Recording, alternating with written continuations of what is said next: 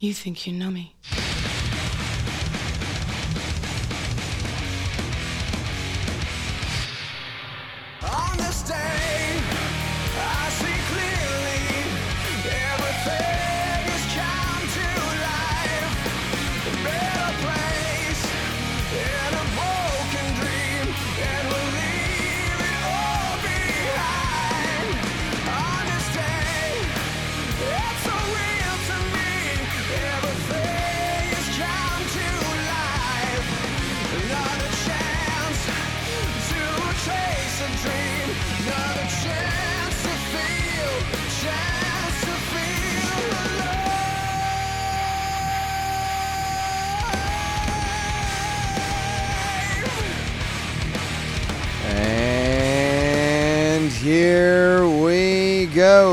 Live from the White Claw Hard Seltzer Studios. It's overtime with William Patteson and Jordan Moore on a Friday night.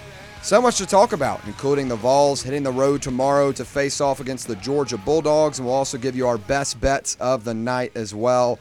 A lot to stay tuned here for on overtime, but we begin with this, and it's Kalen DeBoer has been hired as Alabama's next head coach. Uh, DeBoer led the Washington Huskies to a Pac 12 championship, a college football playoff bid, and a national championship appearance this season. And DeBoer finished with a 25 and 3 record at Washington and boasts a 104 and 12 record as a head coach. Uh, Jordan, how are you today? Doing great, man. Thanks for letting me come back in here. Of course, man. Happy happy to have you on here today. Um, we'll begin with this, Jordan. Did Bama make the right hire with DeBoer? I think when it comes to the football X's and O's side, I think this is probably one of the best hires that they could have made. Sure. Um, DeBoer is a proven winner. He's won everywhere he has been. Uh, obviously, they were just in the national championship game. Um, he's a great offensive mind. They have great offenses under him. So on the football field, X's and O's, yes, I think it's a great hire. Now, he's never coached in the South. No. He's never recruited in the South. He's never been in the South. This is a different animal. Definitely. Um, so I think that is a concern. That is, something that he will have to work on. Um, and you know we'll have to see how that plays out. But I think when it comes to the football field and who how he is as a head coach, I think they made one of the best hires that they could have made. Yeah, so my take on it is I really like Dan Lanning because I think Lanning has done a really good job at Oregon after Cristobal left. He's a really good recruiter, um, has shown over the last couple years that he can put Oregon in a successful situation, is a very good portal guy, brought in Bo Nix, who was huge for them. So I like Dan Lanning as the number one guy. And when he decided he was going to stay in Oregon, which I understand his move, he's kind of building his own thing there. Um, I was like, let's go get Kalen DeBoer. I think that's your next best option, and I think Alabama thought as well. Uh, Chris Low, who broke the the story of Nick Saban retiring, went on Sirius XM yesterday and said that Alabama didn't even question for Dabo Swinney or Lane Kiffin. So I kind of had the the feeling here that DeBoer was going to be their next guy, if not Mike Norvell. But obviously, uh, Norvell got a big extension. He said last night he's staying. So I think DeBoer's uh, without a doubt the right hire. I think he's the second best hire they could have gotten. And uh, like you said, you know, he's had a lot of success at Washington. And his entire career as a head coach, he's been really good. And even at the, you know, a lot of people say, well, okay, he's 104 and 12 as a head coach, but he was at uh, Sioux Falls or Seahawks, well, how do you even pronounce that? Um, but I, I look at it as he's been able to win at multiple different levels. He's been able to win at a lower division football school, and then he's gone to the Pac 12 and inherited a, a team from Chris Petersen and made him as good or more successful. I mean, Washington hasn't been in the playoffs since 2016, and in two seasons, uh, they're right back where they want to be and in the championship game with a, a dynamic offense. And uh, he also used the portal as well by bringing in Michael Penix and a couple of those guys. Um, I, I, think he's the right hire. I think he will be uh, really good for them. But uh, the one question I do have is recruiting. And, and DeBoer's recruiting class is at Washington. Uh, 29th in 2024 this season, uh, 2020 or excuse me, 29th in 2023 that was last season, and his first year uh, he was 59th, which was 2022. And I get that's a new coach, kind of um, got to piece together a class there, but 29th, 29th, 59th is not going to get it done in Alabama. Is recruiting going to be an issue for DeBoer? I think it has the potential to be. Um, I, the thing is going to be who who on the Alabama staff does he retain? Sure. and that could help a ton. Also, as we've seen some from some interviews, Saban plans on staying in Tuscaloosa, as he said, and having an office there. So he's there to help in those situations. Um, it's going to be something that you're definitely going to have to monitor uh, as far as recruiting, because as you know, I said earlier, he doesn't have relationships in the South. No. like he doesn't have. He's never recruited this the entire Southeast. You know, he doesn't have the relationships with these high school coaches or the seven on seven coaches or some of these, you know, kids or parents or connections that he can just lean on now that he's in the South. Um, and it's something definitely you're going to have to monitor. And he's definitely, you know, going to have to to try to retain as much of this roster as he possibly can because I'm sure some of these kids are shocked that. I Oh, mean, yes, they definitely. they came there to play for Saban. Yeah. you know, they didn't come there to play for DeBoer. No. Um, so he's going to have to retain a lot of this roster. Uh, I, I think that if he retains a lot of these coaches that are on the Alabama, and that's that's another aspect of this is, you know, with DeBoer like being successful as much as he has, I'm sure he's done it with his guys. yes, yes. So if they ask him to keep some of the staff, I mean, how comfortable is he saying, "Well, I've won with my guys, and now you want me to retain these guys that are already here for recruiting purposes?" So how do that? How does that staff mesh together once he gets down there? I mean, there's, I, like I said, for you know, in the, the first part, I think the the football aspect, it's a great hire Yeah. the- all the other stuff, that's going to be where we have to figure it out. And really, I'm surp- I'm surprised that he took the job. I can get this Alabama, but Washington is a pretty good football program. Yeah. I mean, they have a history. They've won a national championship before. You know, back in the '90s. Um, they're going to the Big Ten, so they're going to get more money. Uh, they're going to pl- be playing in a pretty good conference. Um, he already has a rolling there. Yeah. And Seattle, you know, Seattle, that area is a good place to live compared to living in Tuscaloosa. Yeah. I'm sure Washington tried to match the money, Yeah. you know. So I was kind of, and, you know, I'm sure you guys have talked about following the GOAT Yes. aspect exactly. of it, Yeah. right? You know, I mean, how many times have you seen in other sports or even in college football somebody that stature of a Saban retire? And it doesn't matter who that next person is. It could have been somebody that was successful at another job, come in and they don't really live up to those expectations or it's not good enough, quick enough for that fan base. So I'm surprised that he was willing to step in those shoes there and try to follow that when he already has a good thing going at Washington. Yeah, so I I think you make a great point, and we've talked about it all week. Is okay, Alabama's a very great, I mean, great job to have. Anyone would want to be the coach of Alabama, right? But following up Nick Saban and everything he did for them in those 17 years, that's a really tough act to follow. Yep. And you know, I, I think it might have scared a couple of people away from the job. Like, hey, I don't, I don't want to go in that situation being the the next guy, and no one wants to be that guy. Everyone wants to be the guy after the guy, you know, um, the cleanup guy. So. I, I think that it's a really uh, big weight on DeBoer's shoulders to come in there, but I think I think he kind of likes it. I think he likes the opportunity. He's never been a, a guy that was, you know, had the, the best opportunity. He's always had to build himself up, right? And um, I, I think even though Washington goes to the Big Ten next year, there's nothing better than playing in the SEC, coaching the SEC. That's the highest level in college football. So as a coach and as a competitor, you know, this is him getting to the the biggest level you can, the highest level of coaching. So um, in that sense, I think he's ready for it. Now, recruiting, I think, is a, a really big kind of question mark for him. Now, obviously, recruiting a kid to Washington is a little bit different than recruiting a kid to Alabama. And I'm not saying that he doesn't have the tools at Alabama and the funding in Alabama to get those guys in. But as you said, a lot of these guys come in to play for Nick Saban. I mean, yes, people go to Alabama to play at Alabama, but the reason why Alabama was Alabama was because of Nick Saban. And um, I I think that's going to be something he's going to have to kind of instill on his own. Like, hey, Alabama is still Alabama, but now it's just with me. Like, this is, we're going to keep those same traditions of winning. We're going to have the same uh, just intensity through practice and every game. I think he's got to instill that and kind of earn some trust. And I think he definitely can. But it'll be interesting to see the roster turnover. We've already seen Isaiah Bond, who is a really big piece for that team this past year, had that in, uh, just incredible catch on that fourth and 31 in the Auburn game.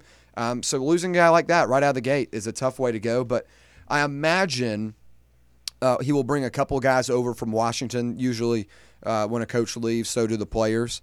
um, and, and that'll be vice versa. Alabama will lose guys too, but I think if he gets in there in the team meeting and says, "Hey guys, you know, hey, I, I know Saban's leaving. I know he's the guy that recruited you, but I'm going to do my best job to put you in a winning situation as well." And I think he's just got to kind of resell that now to a new group of guys because even if a couple of these guys leave, a lot of these guys are going to probably stay. And playing in Alabama, there's not a better uh, place to play in the SEC other than maybe Georgia in terms of you know the the, the history and pedigree it comes with. So um, I I think he's going to have to be a better recruiter.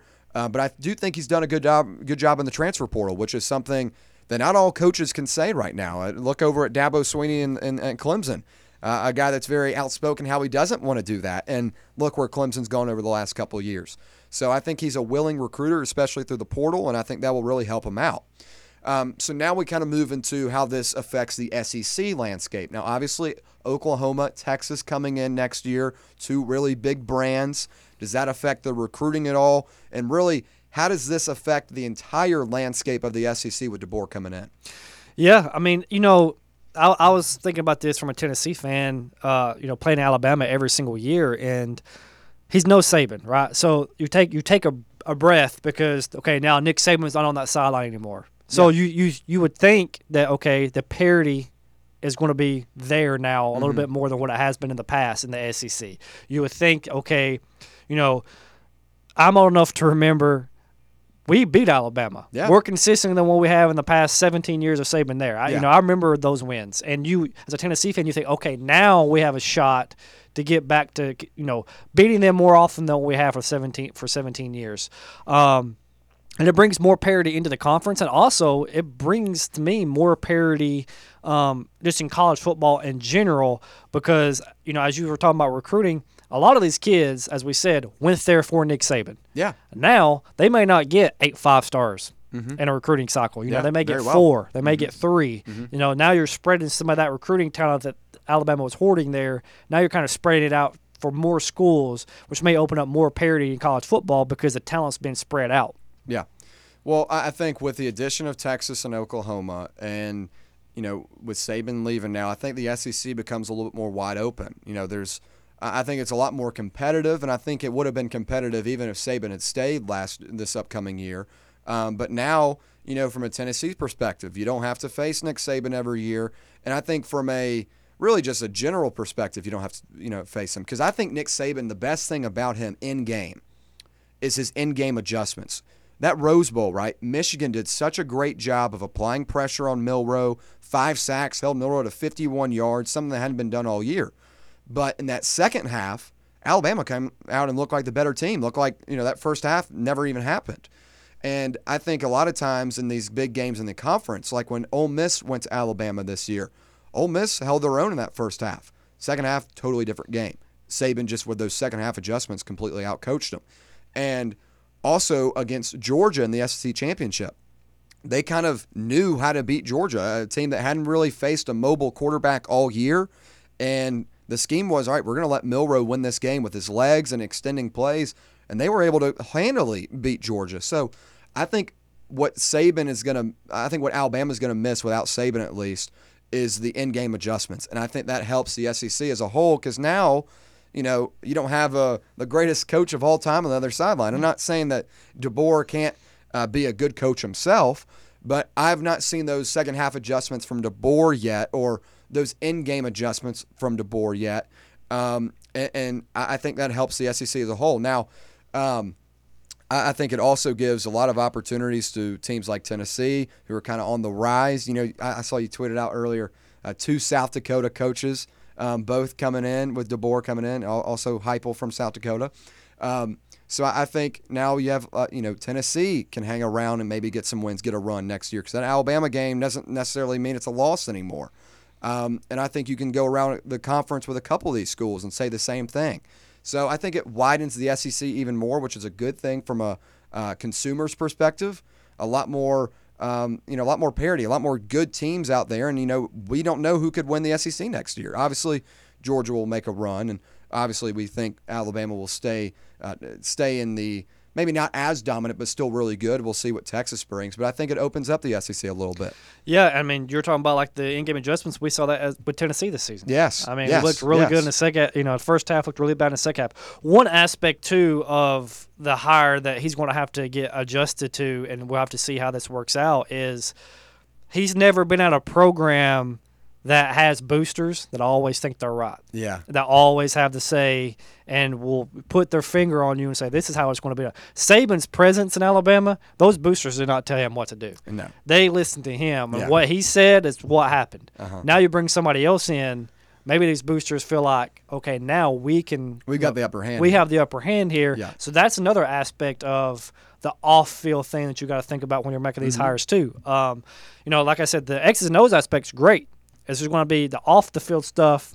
We'll have to see how he does. But yeah, I completely agree with you. I mean, you know, I don't I don't go into this Alabama game before the season starts and you know chalk this thing up as an L because Nick Saban's on that sideline. No. Now I've I have confidence and I feel like okay, we have a coach, they have a coach, and we can go toe for toe with them. And our recruiting is starting to pick up, and we're starting to recruit better. And now we have more of the Jimmys and Joes that can go up against their Yes. their guys too. So it's it's definitely going to bring to me more parity to the to the rivalry between us to the SEC as a whole.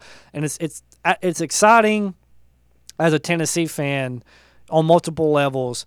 Um, for them to bring him in and for, for Saban to finally retire, obviously because he's dominated for so long, but just the parity in general. This this conference, I think, is finally going to open up like what you're talking about and give other teams and other programs more chances to get to the mountaintop and to, get to the college football playoff. Yeah. Uh, before we had a break here, uh, a couple days ago when the news dropped, we were coming in. We gave our initial reactions. What was your initial reaction when Saban retired? I was shocked. Yeah. Um, I mean, obviously, there's been rumors and talk all all season about potentially retirement. Um, I guess in my head, I, I thought that if he goes out, he's going to go out on top on his terms, Yeah. and everybody's going to know it's coming. Yeah. Like, I mean, we kind of heard things, but you didn't know for sure. No. So I thought it was going to be one of those situations. Okay, in the middle of the season, it comes out this is his last season. They maybe go on playing the national championship game, maybe win the whole thing, and you have this big ceremony after Yeah. crowning him the goat, and he walks. Yeah. Like that's how I pictured he would go. off. I didn't think it would be a situation where randomly on a Wednesday at five o'clock news breaks of he's done, Yeah. and then that that's it. Yeah. You know, I, f- I figured it'd be a big press conference of Yes. all of that. Yeah. And so I'm still kind of because we didn't get any of that, and still kind of in shock that Yeah. this is actually still a thing. This is actually still happening. Yeah, well, he did that interview yesterday, and that's really his only kind of moment to really explain it for himself. Now, yesterday, the Patriots, when they let go of Belichick, it was a big press conference. They had Belichick say something, Robert Kraft say something. It was kind of a little bit of a bigger, big, bigger deal, just kind of like, uh, okay, this is the the closing, the closure moment for them, and really didn't get that from Saban. Yeah. And I was more so shocked that a it was you know you never expected the day he would actually retire. Like you, it was always in the back of your mind. But you're like, it's never going to happen, right? He's always going to be coaching, and um, I, I'm just surprised he didn't want to give it one more run with that group because the talent they had on that roster, for the most part, pretty young, returning a lot of pieces next year. And that was one of the things that Rece Davis asked Saban last night, and he goes, you know, I I, I could have, but I think at the end of the year I was just so so tired, and it just took a toll on me, and I don't think I would have. Uh, I, I guess res- it would have been out of my players' best interest if I knew last year is my last year, and kind of have this farewell tour where the season's more about Saban more so than the players, and I understand that perspective, and I think that just kind of tails right into just the professionalism he had and just the the character. What what a guy, what a coach, and uh, I, we will never see a, a a guy as good as, as, good as him. I respect. I, I I never liked him at Bama because it's Alabama. Yeah. But I've always respected Nick Yes, Saban. He yes. is he, he's by far the goat of college football. With the era that he has done this in, social Mm-hmm. media era, transfer portal, all this stuff. But for him to go out the, the way he's going out this way, I respect that a lot. He didn't hang on too long. No. He didn't let the program sink because he he held on too long. You know, he I respect him for for saying, you know what, I can't do this anymore. Yeah. Even though even though I mean, the, you know, as you you said, they could have still made the college football playoff next year. Very well, Very yeah. well. They have the talent there, and for him just to say no, I, I, I can't do it. I, I respect that a lot. For him just to say I'm done. Yeah, and I I tweeted it out when it happened. Just I was in shock, and I had to make another tweet as I kind of gathered my thoughts. But I was like, you know, whether you cheered for him or against him, you never questioned his greatness. And uh, he leaves Alabama with an untouchable resume and lasting memories for all of college football fans. And I think that kind of sums up what he was during his career. Obviously, as Tennessee fans and SEC fans, we are, um, you know, have fun in retirement. It'll help us out Yeah. a little bit, but um, it is a sad day that, that he's hanging it up, and um, really a part of my childhood as well. Growing up watching that. One one thing this week has has, has taught me is I'm getting old because because Belichick retires, Pete Carroll's done, Saban retires. I mean, thi- la you know, a couple of years, Roy Williams is gone. Coach, that all those guys, that's my childhood. Yeah. like that's my teenage years, my childhood. I've seen those guys on the sideline my entire life. Yeah. and now it's surreal to me that I'm going to look up. And Duke's not going to have Coach K. The Patriots aren't going to have Belichick. Alabama's not going to have Nick Saban. It's just, Yeah. it's a lot of change, and I know that happens when you get older. But it's just it's surreal to me that all this is happening uh, because I've had so many memories of those guys on the sidelines in Yeah. football games and basketball games. For sure. All right, coming up next, the Vols hit the road against the Georgia Bulldogs tomorrow, and we'll break it down here on Overtime.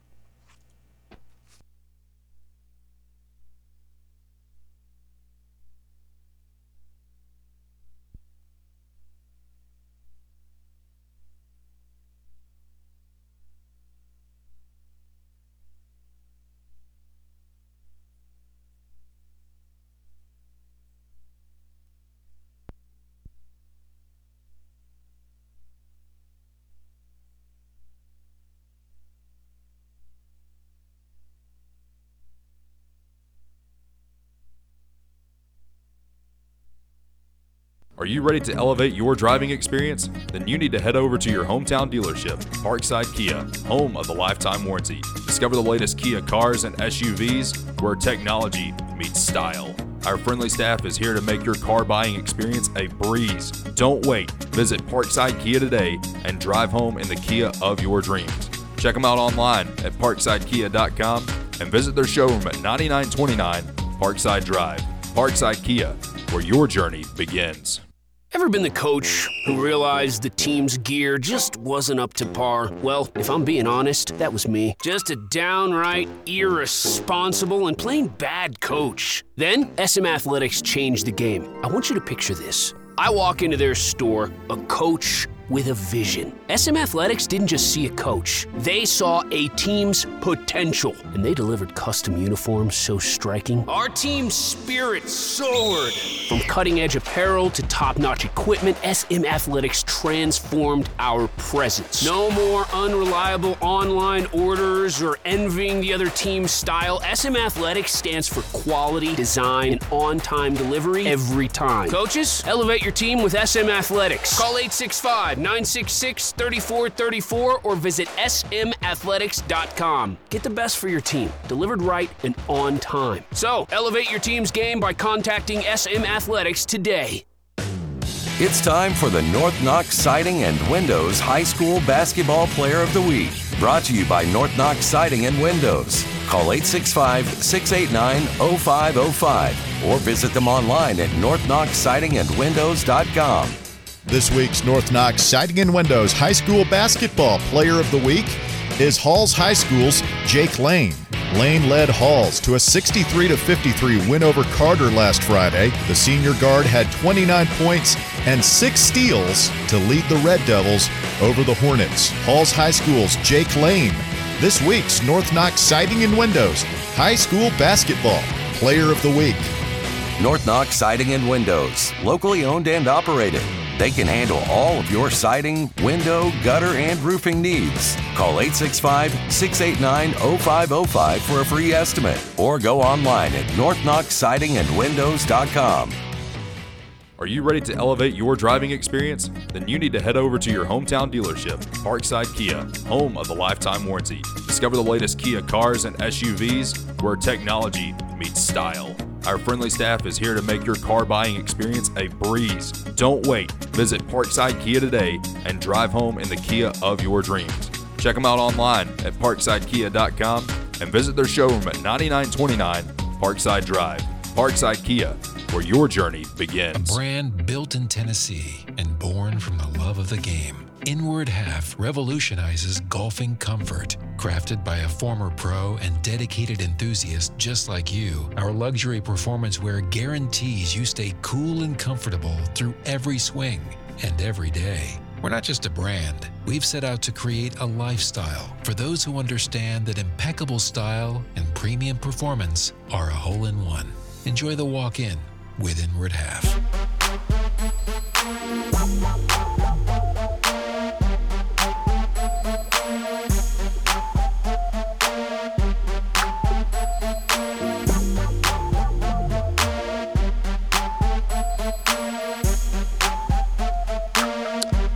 Here on overtime on a Friday night. What a great week we have had here.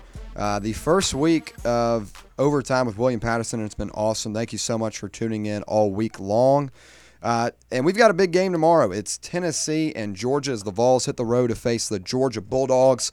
The fifth ranked Tennessee men's basketball team caps a two game road trip as it faces Georgia in Athens Saturday afternoon. Tip off is slated for noon at the Stegeman Coliseum. The Vols enter Saturday's contest at 11 and 4, 1 and 1 in the SEC, following a road loss to Mississippi State on Wednesday. And the Bulldogs come in at 12 and 3 and 2 and 0 in the SEC, following a 76 to 66 win over Arkansas for their 10th straight win. Um, this is a, a, a kind of a important game in my opinion for Tennessee. Another road game where you haven't played well over the last couple seasons. Need a bounce back win and really a convincing one against a Georgia team that is pretty hot right now. Ten straight games. That's you know pretty good in basketball. Really any sport that is. And um, you've got to be able to weather the storm on the road. And I I think uh, do the Vols have enough to stop the red hot Bulldogs on the road? Yeah, it's going to be a, a tough game tomorrow. I mean, th- we've not played well down there many times in the past. Um, you know, kind of looking at Georgia a little bit, you know, that winning streak, they really haven't played that tough of a schedule, except for these last two. They played Missouri, they played Arkansas, they won them both. Um, but their schedule really hasn't been that tough. So they've been racking up a, a lot of W's, a lot of stats against some pretty weak competition. Um, so it's going to be interesting to see tomorrow.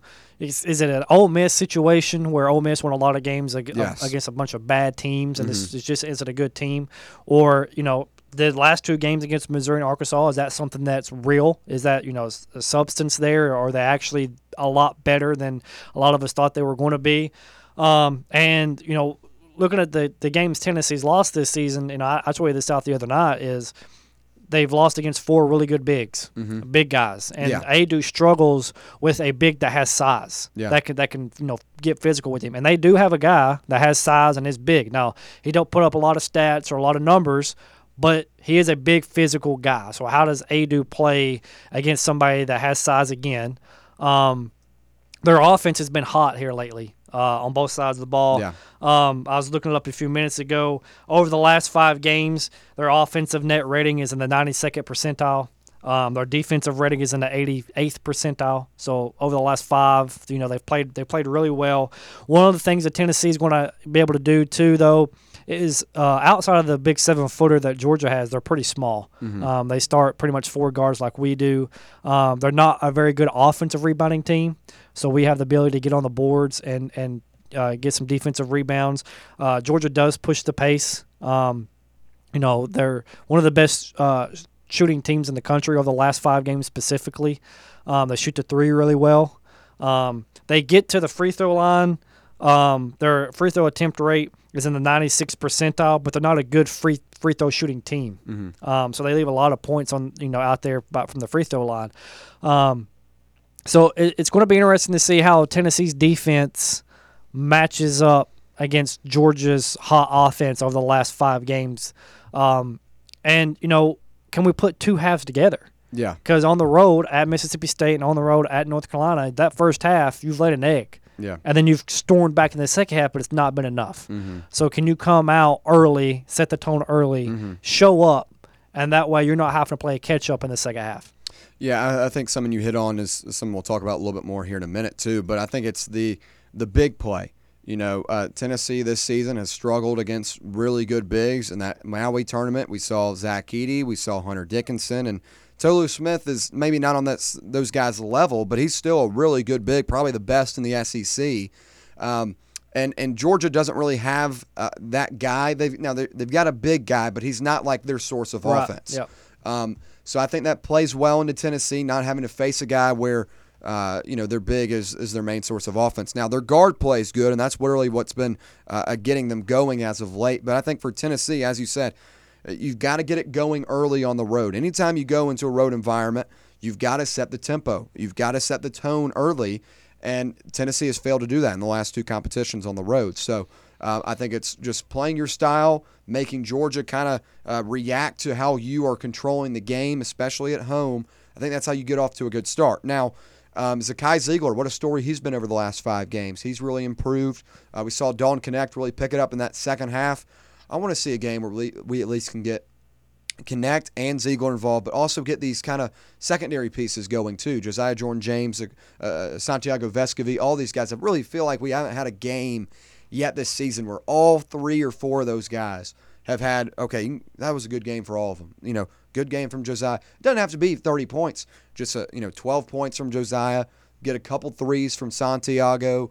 Um, and then you know Zeigler doing his thing, passing the ball, and also getting some points in the connect. We need him to be more consistent because up until last game, over the last five games, he has kind of struggled, has been a shell of himself, and uh, I, I think that also goes to uh, a couple of teams defending him differently and kind of prioritizing their defensive game plan around him. I understand that, um, but I, I think you have an opportunity here where Georgia's a little bit inflated with their record at 12 and three. Um, have not played a really hard out of conference schedule. Um, their draw, uh, you know, a couple weeks ago in the ACC matchup was uh, Florida State, um, and, and they're nothing really good this year either. So I think you know a couple of their matchups this year have not been against good teams. Twelve and three sounds great on paper, but like Ole Miss, they were thirteen and zero and they came in here to TBA, and you know we demolished them. So I think you kind of have to set the tone early, get it going early on the road, and then also get some of these secondary pieces involved. And most importantly, got to stay out of foul trouble. That's really been uh, Tennessee's Achilles heel this season. When they get in foul trouble, then things get a little weird uh, going forward. So uh, I, I think that'd be one thing to look on. Um, On the personal foul thing, real quick, uh, they're they're they're in the 91st percentile. Georgia is in drawing fouls. yeah, Like you know, like I said a few minutes ago, they get to the free throw line. Uh-huh. They just not they're not a good free uh, Sure. free throw shooting team.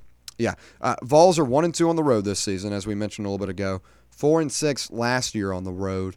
Uh, can the Vols snap their road spell uh, against Georgia? I think if you're going to, this is probably your best opportunity looking at what you've got going forward. And you know, uh, projecting forward, if you want a chance of winning the SEC regular season title, this is a game you have to go Have win. now. to. You have to go win. Since you dropped the one at Mississippi State, you have to go win this game.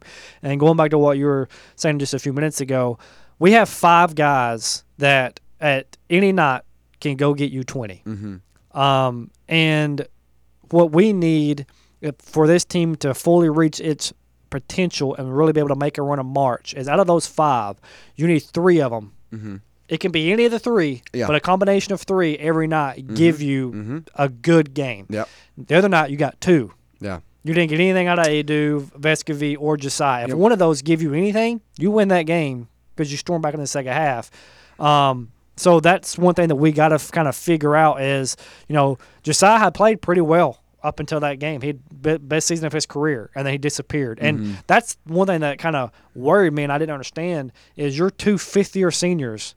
Who should be the ones showing up and Yeah. giving you something and playing Yeah. their best basketball did completely disappeared in a big time road game. Yeah, I think you you know you mentioned it. What, what was it? They com- uh, Zeigler and Knecht combined for 54 of the Vols. What 70 points the other night? That's that's not a winning formula. No. Now, uh, great performances from Knecht and Zeigler. You love that, but uh, getting 16 points from the rest of your per, rest of your bench and rest of your team that is is not good. I don't even I don't even know if we had a, a bench point or two or not many. I don't think. Uh, Um, well, I- Waka gave you a little bit. A little bit. That's right. That's right. Um, but it wasn't much because we were covering that game yesterday, and uh, uh, Dawson, who was here yesterday, said, you know, bench production was terrible too. So uh, and that cannot happen in any game, let alone on the road. And you you talk about going into March, you've got to have at least three guys. Knecht is your closer, so you've got to have him in the biggest moments. But getting production from your fifth year seniors, the guys that have been in the tournament multiple times, been on the road multiple times in the SEC, uh, that that that kind of stuff cannot happen if you want to be successful. So I think getting them back involved has to be a point of emphasis. One thing I'll say about the Mississippi State game, and then we can keep uh, talking about the Georgia game, is this. Now, I, I will never, you know, be happy about losing a basketball game. You never want to lose. But if we're going to take a positive out of that, if if if I could choose, okay, you win the game, but Dalton Knecht still is not confident, or mm-hmm. I, you can lose that game and all of a sudden Knecht comes back alive, and mm-hmm. what you saw the other night is who he is yeah. give me the le- give me the L now. Let Knecht find his confidence and be what he's been this season. Yeah. and I'll take that and go into March and take it because if he can, he looked confident. He shot the ball confident. Teams had been getting up into him because his his ball handle wasn't very strong. Uh, while he was struggling, they were they realized that he's not very strong, especially his right hand driving because he he doesn't really he'll drive and get into trouble and he wants to spin out of it. Yeah. And teams were kind of collapsing on him when he would Yeah. do that and they would knock the ball away. And the other night he finally looked confident. He looked strong with the ball. He was driving the basketball like he was earlier in the season and um and he's so long when he's able to drive that ball he can easily get to the rim Yeah. and, and finish at the rim. So I'll take the loss if that meant Dalton Knecht is back to being a national player of the year top player as Yeah. we saw. I'll you know I'll take that because that player combined with what this roster has, that can get you to an elite eight and to a final four. Yeah, I think a shooter's confidence is something that's not really talked about that much, and it's kind of a generality. But you know, if a guy's struggling, it only takes a couple of shots to get him back in rhythm. And I think in in terms of Knecht, it was a couple games of struggling. You needed a game to get kind of back in. I think that was that on Wednesday night. Kind of get that confidence. Okay, you know what? Every every guy has a slump. Steph Curry has a slump. The greatest do. But it's how you respond and how you get that confidence back. And I think he did. Let's hope he can carry that uh, on Saturday. Now, uh, Georgia gets much of their production from their guard play. Uh, Noah Thomasson and Jabri Abdur-Rahim. Uh, those guys have been their, their go to guys this season, both leading in scoring and assist. Uh, does that play into the Vols' favor with the Bulldogs' lack of playing through a, a, a true big man, which we kind of talked about a little bit earlier? Yeah, I think it does because we have we have the guards are, that will be able to defend that. Yes. Um. Now Hubbard did go off the other night. Yeah. Um, but he wasn't the reason you end up losing that game. No. Tolu Smith is Yeah. the reason you end up losing that game. And you know Zakai plays really good defense. Vescovi plays really good defense. You're able to switch. We switch a lot up top. Uh, Josiah can get out there and guard those guys. So I do think that that will play into our defensive game plan. Plus, Georgia gets a lot of their points from the three point line. Yeah. A lot. Yeah. And we defend the three really, really well. Yeah. So that kind of plays into our favor also. Um, so yeah, I like our guards, and we have the experienced guards. And as we just talked about, Vescovi didn't show up the other night. You would hope that he figures himself out and starts showing up because Zakai, with his experience, I would take him right now over a lot of point guards in the SEC. Zakai Yeah. is playing like one of the best point guards in the entire country Yeah. right now, Yeah. and he's he's a, a a tough guy to play against on both sides of the floor. He he creates havoc. He's you know he gets under your skin because of how he plays. Yeah. So I you know I, I like that matchup for Tennessee at the guard spot. Yeah, you know, while Tennessee might lack in, in in center depth, I think they have a lot of guys that can defend a lot of positions, and I think that's a really big thing against a team like Georgia that likes to play around the perimeter. You've got a lot of defenders that can defend multiple guys. So if they're running a pick and roll with a, a small forward, Josiah Jordan James can now switch on to their guard, vice versa. You know, it makes them uh, not immune to to, to a three pointer, but it, it, it definitely, as you said, you know, one of the top defending teams on the three pointer this season in, in Tennessee, and I think it shows that because of the way they're able to uh, switch on to different players and play a lot of guys at multiple positions. So I think that definitely helps them out. And um, you know, we, we mentioned earlier foul trouble. Uh, Got to stay out of that. Um, so we're they don't have to now go to the big man because Aidoo's in foul trouble. We don't have a guy that can come in there and rebound and defend. So I think if the matchup on paper right now that you've got, if everything, everyone stays out of foul trouble, just plays the way they have all season, it plays into Tennessee's favor based off the fact that the defenders you have on that perimeter. Uh, you know, Zeigler, Vescovi, Josiah Jordan James, even Mashack uh, can come in off the bench as well and provide some big minutes as well. So um, I, I think it plays into Tennessee's favor, and we'll have to see um, if if that comes to fruition. You know, on paper, the other night against Mississippi State. Yeah, they had a big, but they really hadn't got that production out of Hubbard uh, in a couple of games, and he went for a big number. So we hope that doesn't happen for, for Georgia's big. So Two things I'm going to be interested in watching tomorrow in the game is How does Knecht play? Uh-huh. Did, does he carry that from the Mississippi State game into this game? Does he still have that confidence? He's still playing confident and being aggressive. That's one thing in the Mississippi State game too. He was aggressive still. Yeah. Uh, that's one thing. And I've been kind of keeping up with this over the last ten games since really the George Mason game. Now, granted, Aidoo went off. I think it was the George Mason game. He almost had thirty. Yeah. Um, and then a few weeks ago or a week ago against Ole Miss, he had a really really good night.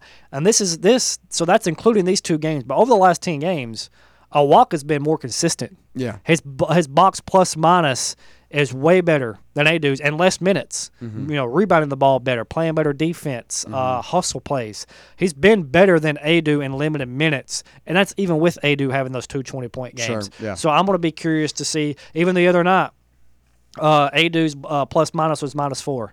Uh, Walker's was plus 2 They Mm-hmm. played 20 minutes. So, you know, I'm, I'm the two things Knecht, and I want to continue to see does Awaka keep coming on? Because I think at some point, if Aidoo's not going to be able to play against these big guys like that, you're going to have to ask the question: Is it time to maybe put Awaka in a starting lineup to give him more minutes? Because he's right now bringing more value on all the other things than what Aidoo's bringing to you right now. And and Awaka's a guy, and we talked about here on yesterday. Um, Awaka's a guy this summer that a lot of people had some really high expectations for with how he played for Team USA, and we really haven't seen that necessarily translate this season. But I think he's gotten incrementally better over the last couple of games. I just think his height disadvantage is what makes him hard to put in, uh, uh, put in the game against a couple of these bigger, uh, bigger centers. And I think Aidoo, you have to put him in there because of his size. My Um, my only rebuttal on that uh, would be this: is yeah, Aidoo has the size, but as you saw the other night, and even you saw, he's not very physical, and he gets back No, down under yes. the rim extremely well. Whereas a or whereas Awaka may not have the size, but he has the bulk and the strength to push those bigs more out of the paint Yeah. and make it harder for them to get to the rim and finish around the rim. The other night against Mississippi State, Mississippi State shot 20% above their average at the rim. Yeah. We have no rim protection. No. We've only held one team below the in the four losses that we have. We've only held one team below what their average is at the rim. That was the Purdue game, and that's because we got Edey in foul trouble. Yeah. And Edey lived at the free throw line in that game too. Um, so we got to figure out rim protection from somebody. It has to come from somewhere. We cannot let teams continue to get easy points at the rim. Yeah, I'm, I'm with you there. All right, when we come back, we'll give our best bets of the night. Stay right here on Overtime.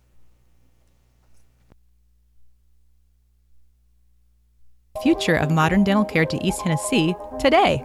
All of the scraping and polishing with the gritty stuff, that will soon be ancient history. At Knoxville Smiles, the future is here now with guided biofilm therapy. Using a gentle erythritol powder mixed with air and warm water, our hygienists can clean your teeth better than ever without all the poking and scraping. Visit KnoxvilleSmiles.com to find out more, or just call us at 865 539 1776. Ever been the coach who realized the team's gear just wasn't up to par? Well, if I'm being honest, that was me. Just a downright irresponsible and plain bad coach. Then SM Athletics changed the game. I want you to picture this. I walk into their store, a coach with a vision. SM Athletics didn't just see a coach, they saw a team's potential, and they delivered custom uniforms so striking. Our team's spirit soared. From cutting edge apparel to top notch equipment, SM Athletics transformed our presence. No more unreliable online orders or envying the other team's style. SM Athletics stands for quality, design, and on time delivery every time. Coaches, elevate your team with SM Athletics. Call 865 966 3434 or visit smathletics.com. Get the best for your team, delivered right and on time. So, elevate your team's game by contacting SM Athletics today. When it's past high noon, it's time for a vodka soda made with a vodka you actually heard of. I'm talking White Claw vodka soda made with White Claw premium vodka. JB Smooth only drinks vodka soda made with the world's smoothest vodka. And you can too. Pick you up a bottle of the triple wave filtered vodka that's been distilled five times. White Claw Premium Vodka comes in four flavors black cherry, mango, pineapple, and just vodka. You haven't had vodka like this. No one has. White Claw Premium Vodka. Please drink responsibly. Are you ready to elevate your driving experience? Then you need to head over to your hometown dealership, Parkside Kia, home of the lifetime warranty. Discover the latest Kia cars and SUVs where technology meets style. Our friendly staff is here to make your car buying experience a breeze. Don't wait. Visit Parkside Kia today and drive home in the Kia of your dreams. Check them out online at parksidekia.com and visit their showroom at 9929 Parkside Drive. Parkside Kia, where your journey begins.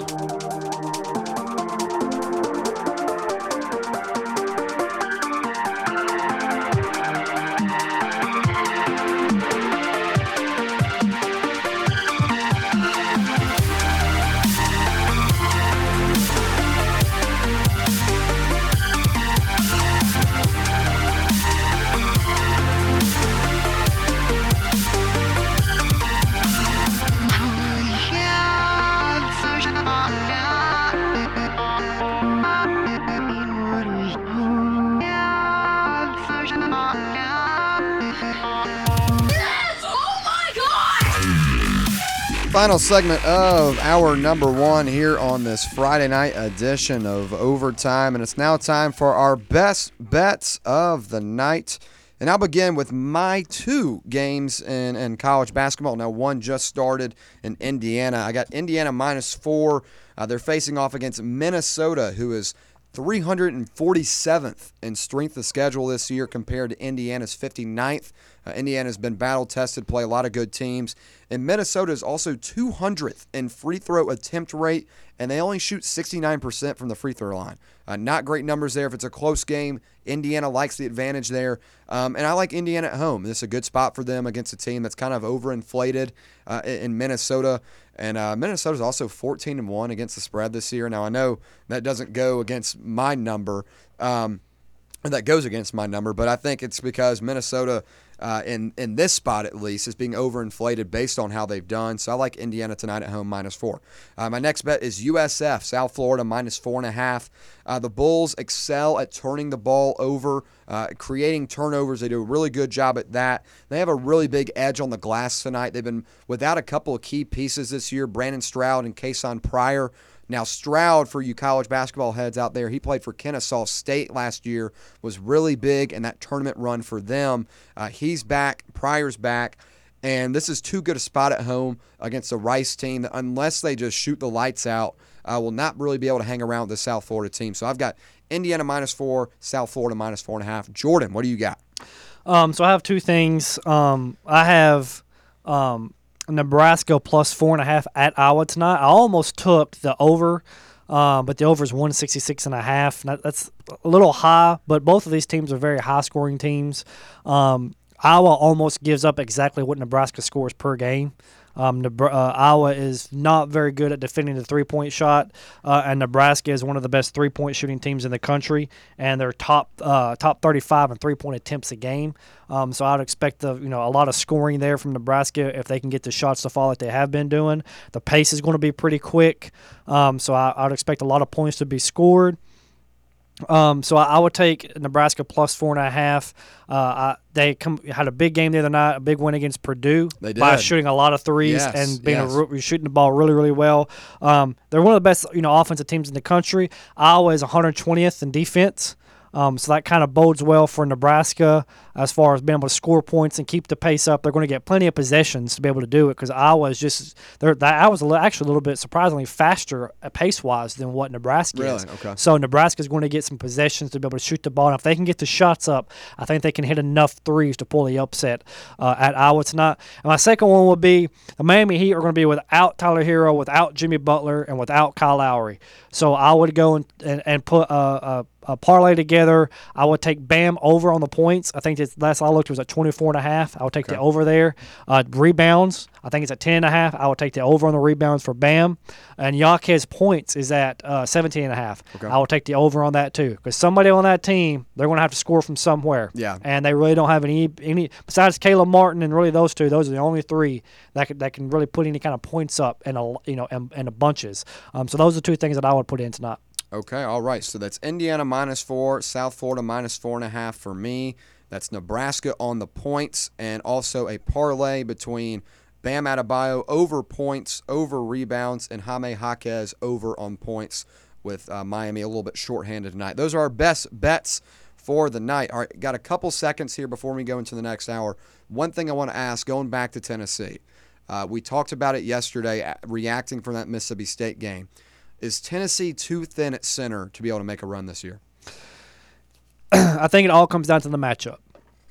I think it comes down to the matchup. Um, I think we have seen throughout this season when another team, as we said earlier, doesn't have that big physical big man, that Tennessee's pretty good basketball team, and they can they can win the majority of those games. And and here's the thing: even in these four losses against these big physical big men, we only lose by four, by two, Yeah. by three. We're still right there. You know, they, we may not play well against us, but we're still right there.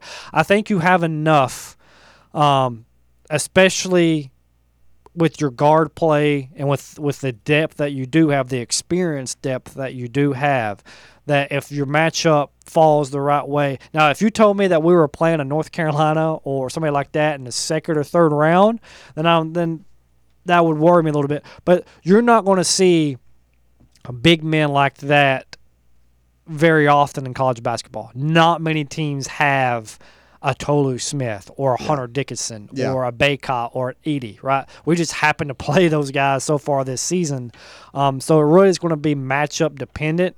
Um, but I still, I'm, I'm still very confident in this team making a run. I think, I think that the recipe of this, what this roster has, what this team has, what this team has done to this point, and I've been following it really since last year.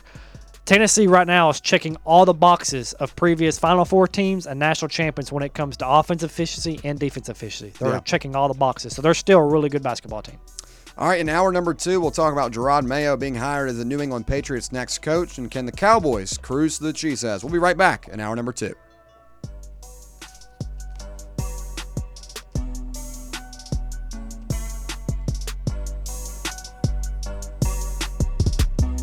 Are you in need of a smile makeover?